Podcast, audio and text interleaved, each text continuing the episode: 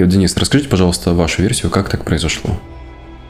Он то ли хотел припугнуть. В казачестве присутствует такая как бы мера воспитания, что бьют плетью. Ну, за какую-то провинность прилетела вот как бы ребенку. Он сказал, что как бы на эмоциях так получилось. И, э, как оказалось, он действительно не был виноват в этой ситуации. Как это так? Что детей нельзя бить вообще. 10 человек толпой избили одного.